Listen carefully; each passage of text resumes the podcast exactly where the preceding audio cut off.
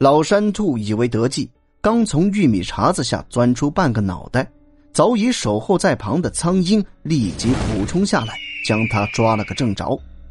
四周观战的乡亲们震天价的叫起好来。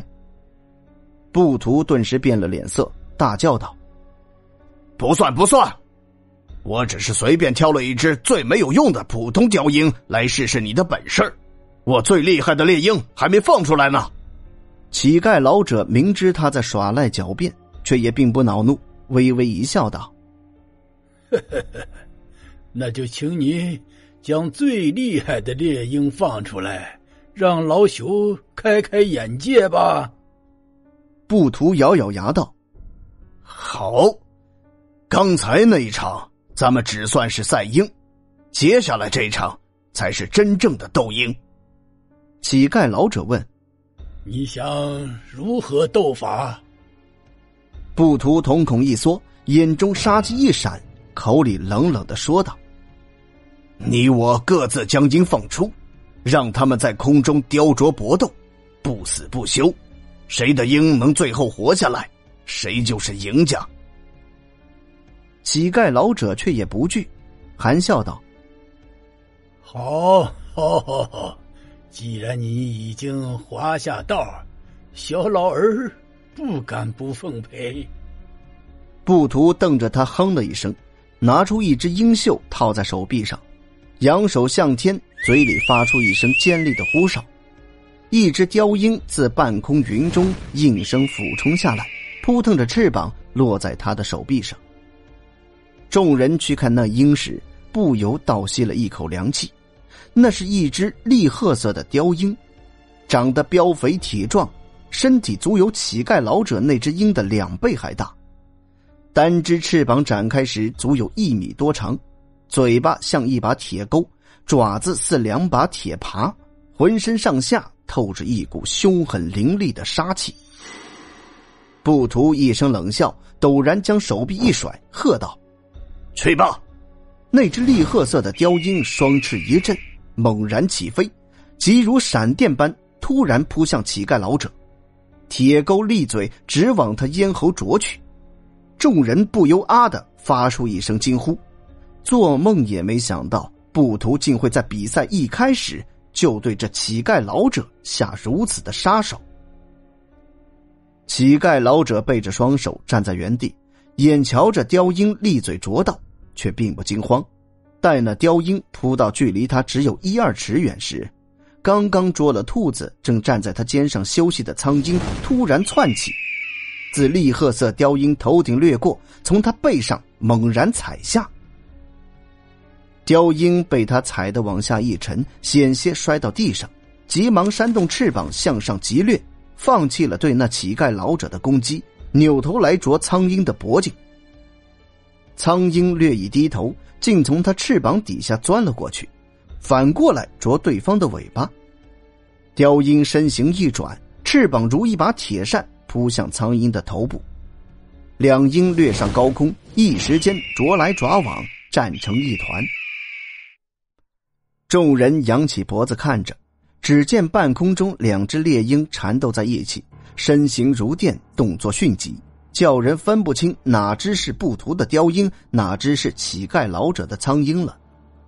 过得片刻，只看见一片片羽毛夹杂着一点点鹰血从半空中掉下来，也不知到底是哪只鹰掉了毛，哪只鹰受了伤。众人看得着急。半空中的两只猎鹰倏然分开，乞丐老者的苍鹰急速拍打着翅膀退出了战圈，扭头往别处飞去。不图的栗褐色雕鹰凶猛善斗，哪里肯就此放过对手？厉声怪叫着，快速追了上去。苍鹰似乎有点怯战，急忙振翅逃窜。两只猎鹰一逃一追，就在山谷上空转起了圈子来。布图瞧见自己的猎鹰占了上风，以为稳操胜券，不由把手抄在胸前，脸上露出了得意的笑容。再看那乞丐老者，却一点也不着急，竟拿出烟锅，蹲在地上悠闲的抽起烟来。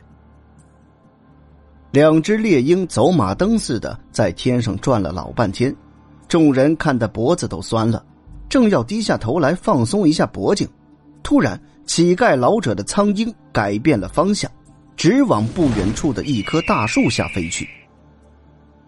那是一棵长得极高的柳树，树梢枝桠甚多。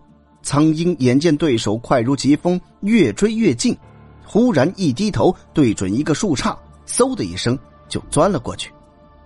后面的雕鹰不知是计，电闪而至。当追到树杈处时，却没想到他的身形至少比对手大出一倍。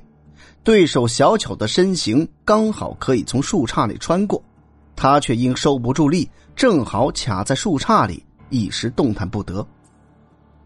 苍鹰一见对手中计，身子在空中略一盘旋，立即飞了回来，一口叼住对方的脖颈，双爪按住对方身体，上下用力，只听咔嚓一声，竟硬生生的将那雕鹰的脖颈扯断。布图浑身一阵抽筋似的痛，好像被咬断的是他的脖子似的。他费了无数心血，才熬出这一只他最为得意的猎鹰。谁知却惨死在乞丐老者这只毫不起眼的苍鹰嘴下，他心里又惊又痛，恼羞成怒之下，竟然拔出了驳壳枪，对着那只苍鹰啪的射出一颗子弹。苍鹰浑身一震，惨叫一声，被子弹射中了左腿。不待布图发出第二枪，他已瞪着一双仇恨的鹰眼，闪电般朝他冲来。布图大惊失色，想要躲避，却已来不及了。只听“哆哆”两声，他的两只眼珠已被活生生的夺了下来。苍鹰还不解恨，正要去啄他的咽喉，布图手舞双目，扑通一声跪在乞丐老者面前，惨呼道：“啊啊！师傅饶命！徒儿知错了，师傅饶命！师傅饶命！”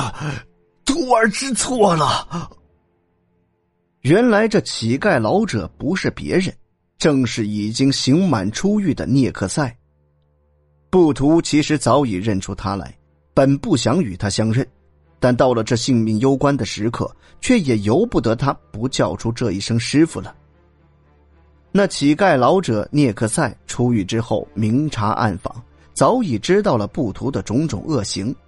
本想为民除害，置他于死地，但毕竟是自己一手教出来的徒弟，师徒如父子，临到最后还是下不了杀手，心想毁他双目，让他再也不能为虎作伥去干坏事也就够了。于是呼哨一声，唤回了苍鹰，饶了他一命。布图跪在地上，忍痛道：“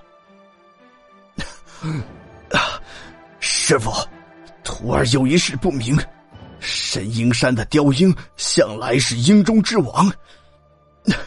您熬出的雕鹰天下无敌，徒儿也是照着您的方法熬鹰，为什么熬出的鹰却不是您小小一只苍鹰的对手？聂克赛用一种恨铁不成钢的眼神瞧着他，摇头叹道：“哎。”神鹰山上的雕鹰，鹰中之王，天下无敌，那已经是好多年前的事了。布图问：“难道现在就？”聂克赛老人道：“你还记得当年为师夺得鹰王称号之后，有人想要出高价买走那只鹰王的事吗？”徒儿当然记得，可惜那天晚上，那只鹰王趁您喝醉了酒，自己啄开半绳，半夜飞跑了。不，他不是自己飞跑的，而是为师亲手将他放归山林的。这是为什么？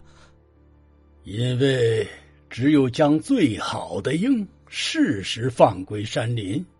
让他们去繁衍后代，来年咱们才能请到更好的鹰。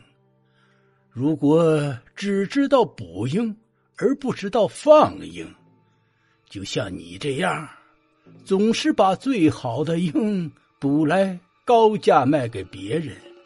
剩下的孬鹰相互繁殖，来年只能捕到更孬的鹰了。一年一年积累下来，如今的神鹰山哪里还能觅到好鹰呢？所以，你熬出的雕鹰，虽然被你饲养的膘肥体大、羽毛光亮。看起来精神抖擞，但却是外强中干。飞行的耐力与捕猎的战斗力已大不如前。即便是一只普通的苍蝇，也可以将它轻松的打败。布图手舞流血不止的双目，痛苦的伏在地上。他这才明白，正是自己的贪婪。才使得神鹰山好鹰绝种，才导致今日之惨败。